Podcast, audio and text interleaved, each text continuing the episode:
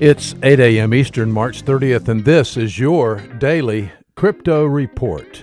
Bitcoin is up 3% today at $6,339. Ethereum up 3%, $133. XRP up 1% at 17 cents. These are your leaders by market cap.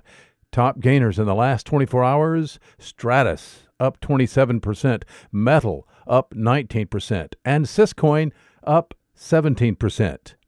Today's news Roger Ver, the prominent Bitcoin Cash advocate and former CEO of Bitcoin.com, appears to think the reaction to the coronavirus pandemic is disproportionate. In a tweet yesterday, Ver tweeted a screenshot of statistics ostensibly comparing COVID 19 death toll with that of other illnesses, including seasonal flu, malaria, and traffic fatalities for the period between January 1st this year and March 25th this year. Ver remarked in the tweet, quote, If you are worried about the coronavirus, you should self isolate. Leave the rest of us alone.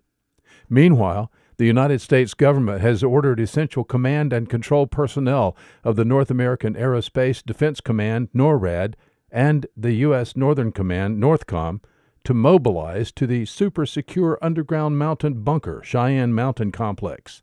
This action is, quote, to ensure that we can defend the homeland despite this pandemic, unquote. Meanwhile, in Communist China, the Global Times reports today that SF Express, the second largest Chinese courier services provider, has, quote, already begun to establish the use of blockchain, unquote, specifically for the transportation of medicines and foods during this pandemic. Well, these are your leading headlines today. Visit us at dailycryptoreport.io for sources and for links.